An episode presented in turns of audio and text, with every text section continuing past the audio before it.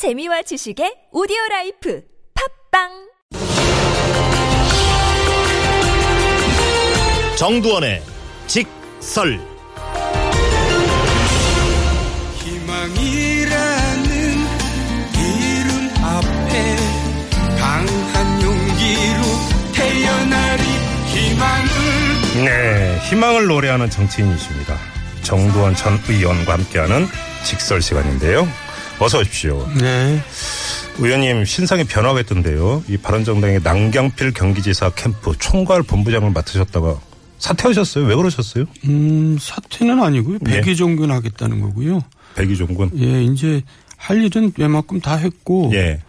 이제 마지막 스퍼, 스퍼트를 음. 해야 될 시점인데 네. 좀 나보다 더 훌륭한 사람들이 와서 네. 좀 일을 할 수 있게 자리를 비워준 거죠. 의원님보다 더 훌륭한 사람이 누군데요? 어, 그러니까 이제 김무성계 여러 의원들 있잖아요. 네. 그 의원들이 와서 많이 도와줄. 오, 잠깐만요. 김무성계를 지금 말씀하셨는데 보도에 따르면 네.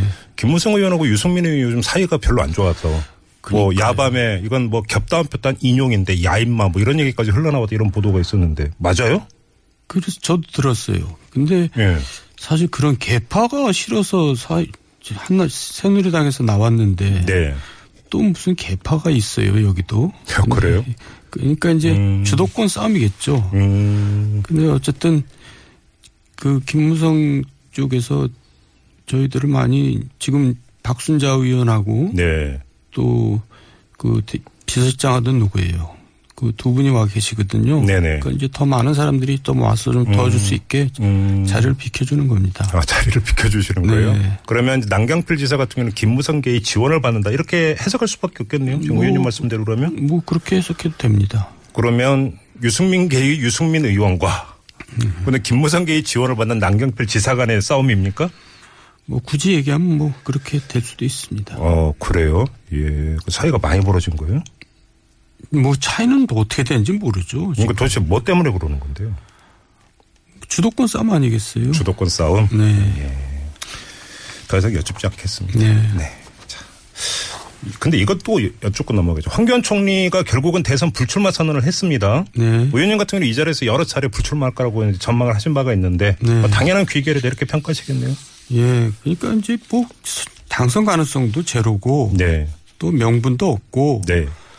하니까 이제 나오면 바보 아니면 나쁜 사람이다. 제가 이렇게 좀 표현을 했는데 예, 예. 결국 올- 올바른 거- 결정을 하셨어요. 그래요. 근데 황교안 그 권한대행 총리의 이제 표현을 보니까 고심 끝에라고 하는 표현이 있더라고요. 그동안 고심은 많이 했나 보던데요. 뭐 무슨 팬클럽도 만나고 그랬잖아요. 예. 그러니까 정말 음. 잘못된 길을 가셨는데 음. 이제 그, 그, 그나마 올바른 결정을 내려서 좋고요.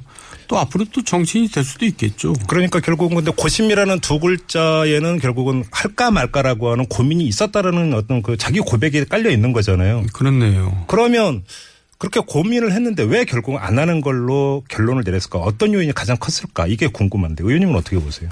당선 가능성이 제로라는 게 제일 컸겠죠. 아 그거라고 보세요? 예. 음. 근데 뭐 주변에서는 그래도 두 자릿수 지지율 나오니까 해볼만 하지 않느냐 이런 식으로 옆에서 계속 뭐 얘기했을 거 아닙니까? 음, 계속 그 그게 제- 제일 높을 때가 그랬고 예. 계속 뭐 두 자릿수 한 자릿수에서 머무니까 음. 에이 더 이상 안 되겠구나. 네. 그러면 이제 자유한국당은 대선 후보가 누가 되는 겁니까? 뭐 지금 대선 후보들이 미니버스로 하나 꽉 차겠던데요. 그러니까 뭐가 잘한 건지 모르겠어요. 무슨 대선이 장난도 아니고 네. 그 다음 이제 지방선거를 노리고 네. 이름 좀 알리려고들 다들 그러는 것 같아요. 지방선거를 노린다? 내년 지방선거를 노리고 예. 이제 도지사 뭐 아, 광역단체장이나 이런 자리. 예, 예. 어, 결국 인지도 올리기 경쟁이다 이렇게 보시는 예, 거예요? 그 좀 유치하죠. 어, 그래, 그렇게 보시는 거고. 돈들도 많아요. 그거 경선할 때 돈을 많이 내야 될 텐데. 예, 기타금인가 그걸 내야죠. 네. 예.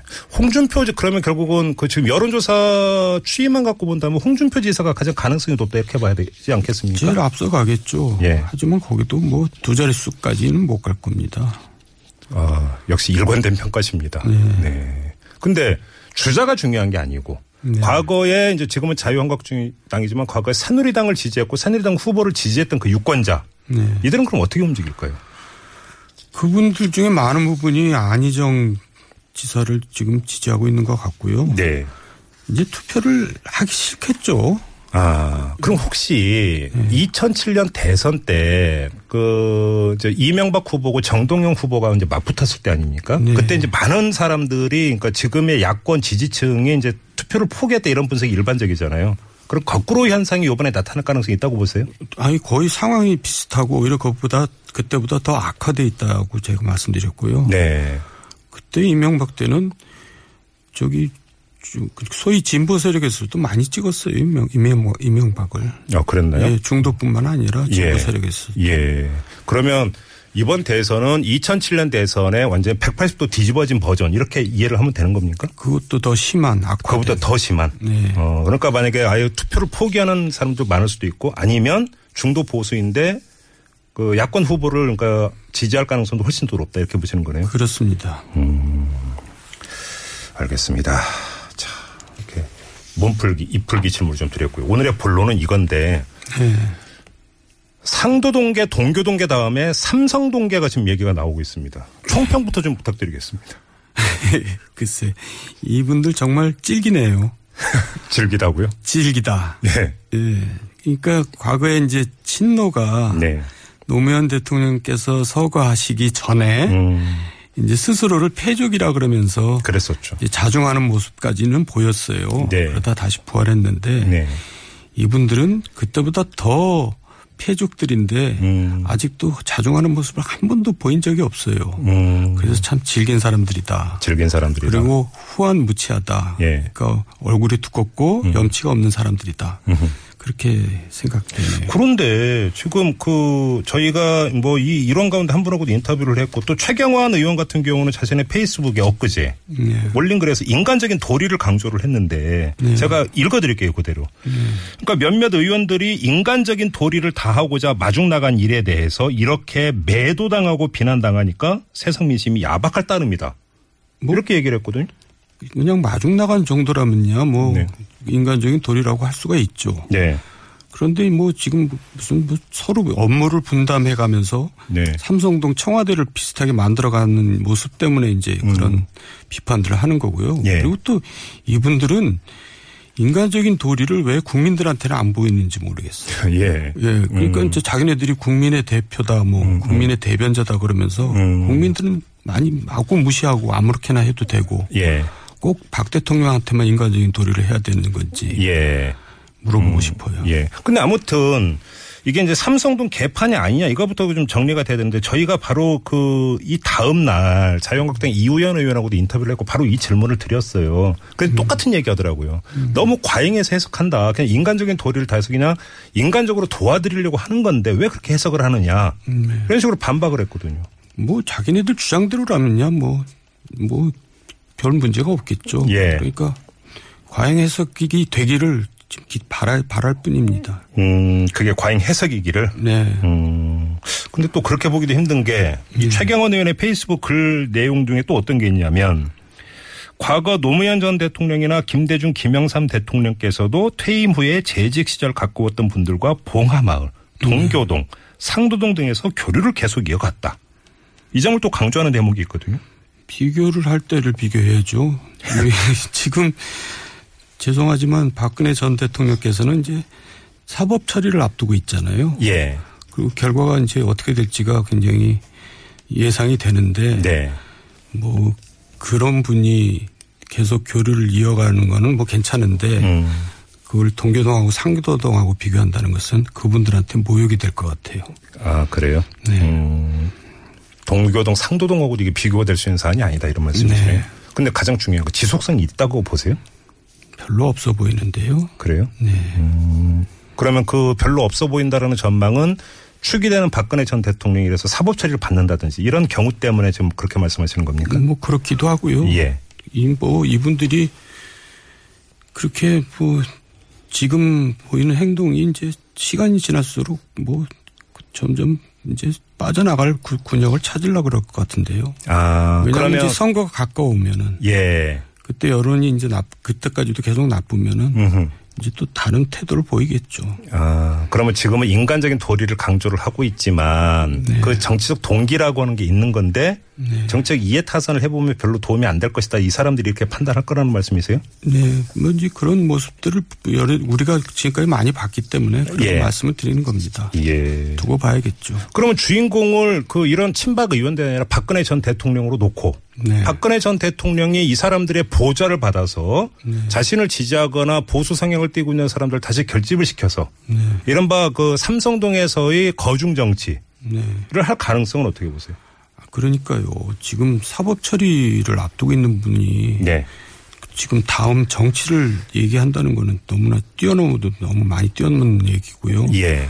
그 다음에 얘기해도 듣지 않겠어요. 근데 음. 그 아무튼 그런 일은 없을 거라고 저는 단언합니다. 그래요. 예. 근데 이럴 동기도 있지 않습니까? 박근혜 전 대통령 입장에서 그러니까 사법 처리도 목전에 두고 있을 만큼 그만큼 지금 위기 상황이라고 본다면 이런 친박 의원들을 매개로 해서 자유한국당으로 움직이고 그래서 자유한국당의 어떤 그 변호라든지 비호를 받는 이런 그림을 그릴 수도 있지 않습니까? 친박 의원들이 때문에 자유한국당도 뭔가 지금 손해를 본다고 생각하니까 임명진 비대위원장이 어, 예, 그랬죠. 예, 그들을 향해서 뭐 징계 운운하고 그랬잖아요. 예, 예. 그러니까 또 뭐 오늘 또 자유한국당에서 한 명이 바른당으로 왔더라고요. 지상욱 의원. 아, 예, 예, 예, 예. 예. 그러니까 이제 다음 선거를 슬슬 생각하기 시작하는 겁니다, 의원들이. 아. 그러면 자유한국당에 지금 남아있는 의원들 가운데에서 다수는 네. 박근혜 전 대통령과의 인연이라든지 이런 것들을 이어갈 의사가 별로 없다. 이렇게 보시는 거네요. 예, 그게 이제 전혀 도움이 안 된다고 생각하면 다 빠져나오죠. 임명진 비대위원장이 뭐 징계 가능성을 시사를 하겠는데 실제로 칼을 빼들 가능성도 있다고 보세요? 아니, 이분이 이제 징계를 제대로 안 한 거죠. 음. 그러니까 이 서청원, 최경환, 윤상현 이런 분들은 사실 출당 대상이었는데 예. 뭐 무슨 1년 징계 뭐 이런 식으로 당원권. 정지. 예, 당, 음. 아, 이 당원권 정지. 그렇죠. 그러니까 자기가 약하게 해놓고는 이제 와서 또 뭐 징계를 하겠다. 음. 그러니까 이제 자기 잘못을 인정하는 건 그런 꼴이 돼버린 거죠. 그래요. 그러면 뭐 삼성동 괜히 뭐니 하는 것도 사실은 그 순간적으로 나타나는 일시적 현상일 뿐이다 이렇게 보시는 예, 거군요. 그냥 얘기거리를 만드는 건데요. 예. 그런 일은 없을 겁니다. 그런 일은 없을 것이다. 왜냐하면 지금 탄핵된 대통령이 없었잖아요. 지금 그렇죠. 박근혜 전 대통령은 최초로 차- 탄핵된 대통령입니다. 예. 그리고 사법 처리 가능성도 꽤 높고요. 음. 그런데 무슨 정치입니까 정치는? 음. 이제는 뭐 선거 이런 것들 뭐 의원들 입장에서는 당연히 이제 선거가 이제 가장 자기의 최대 관심 달 테니까. 근데 이른바 박근혜 후광 효과라고 하는 것은 이제는 아예 완전히 사라졌다고 봐도 되는 겁니까 그러면? 그러니까 전두환 노태우를 생각하면 될 거예요. 예. 그분들이 사법처리를 받지 않았으면 어느 정도 그래도 영향력이 있었겠죠. 근데 사법처리를 받으니까 예. 전두환 노태우 뭐 그 계보가 있습니까? 음. 그리고 뭐 그, 그분들이 그 후광 정치를 했습니까? 못하죠. 예를 들어서 TK 지역 이런 데서는 어떻게 보세요? TK 지역에서도 마찬가지죠. 즉 전두환 노태우도 다 TK였어요. 어, 예. 예. 그렇긴 하네요. 예. 네. 그러면 결국은 뭐 시간만 남아있지 사멸에 갈 것이다. 네, 그렇습니다. 결론은 이런 거네요. 표현이 좋네요. 사멸, 아, 사멸입니까? 소멸. 네, 소멸. 네. 예. 아, 그렇게 갈 것이다 이렇게 보시는 네. 거고요. 알겠습니다. 또 여발 질문 하나만 드리고 마무리를 하죠. 네. 오늘 그 자유한국당, 바른정당, 국민의당 네, 뭐 원내대표고 개헌특위 간사들이 모여서 이 단일한 개헌안을 만들어서 5월 9일 대선 날 국민투표에 붙이기로 합의 봤다. 네. 뉴스 보셨죠? 네. 저희가 조금 전에 이종거로 의원하고 이 문제로 그 네. 인터뷰를 했는데요. 성사 가능성 어떻게 전망하세요? 저는 가능성이 제로라고 보고요. 제로다? 네. 왜요? 그 이유는 일단 개헌에 대해서 국민들이 관심이 없고요. 음. 또 일당이 지금 거기에 대해서 반대를 하고 있는데 예. 그- 그게 되겠습니까? 그리고 시간도 없고요. 시간도 없고. 네. 음. 이종걸 의원 같은 경우는 2단계 개헌 얘기하던데 부칙만 일단 바꾸는 것은 가능하지 않겠냐 이런 얘기하던데. 음, 그 부칙을 바꾸자고 그러는 거를 그런 개헌을 하, 하려고 그러면 지금까지 세 당이 또 가만히 있겠습니까? 음흠. 그러니까 그게 서로 합의가 안 되는 거죠. 그러면 일각의 분석대로 어떤 문제의 흔들기용 뭐 이런 분석도 있던데 그건 어떻게 보세요? 뭐 그 일종이라고 봐야 되겠죠. 너무나 앞서간 후보니까 음. 흔들어 보겠다는 거 말고는 뭐 딴 게 뭐 있겠어요. 그럼 그 과정에서 이새 정당이 단일 후보를 낼 가능성 그 가능성도 없고요. 그것도 없고. 예. 예. 그런 구심체가 없잖아요. 네. 아무튼 정두환 전 의원의 어조는 항상 직설, 단호합니다. 네. 이공호님이 문자 주셨는데요. 저는 정두환 전 의원님의 직설을 들으면 속이 다 시원해져요. 앞으로 쭉 국민들의 속 좀 풀어주세요. 이렇게 주문하는 문자가 들어갔네요. 의원님. 저도 사- 아슬아슬합니다. 왜냐면 이게 나중에 틀리면 어쩌지? 그러고 걱정이 되죠. 근데 거의 네. 틀린 적은 없었어요. 그렇죠? 제가 꼭 의원님께 그 말씀 드리고 싶었는데 네. 자진해서 말씀하셨으니까 뭐 첨가하지 않고 여기서 인사 나누겠습니다. 고맙습니다, 의원님. 수고하셨습니다. 네, 정두환 전 의원이었습니다.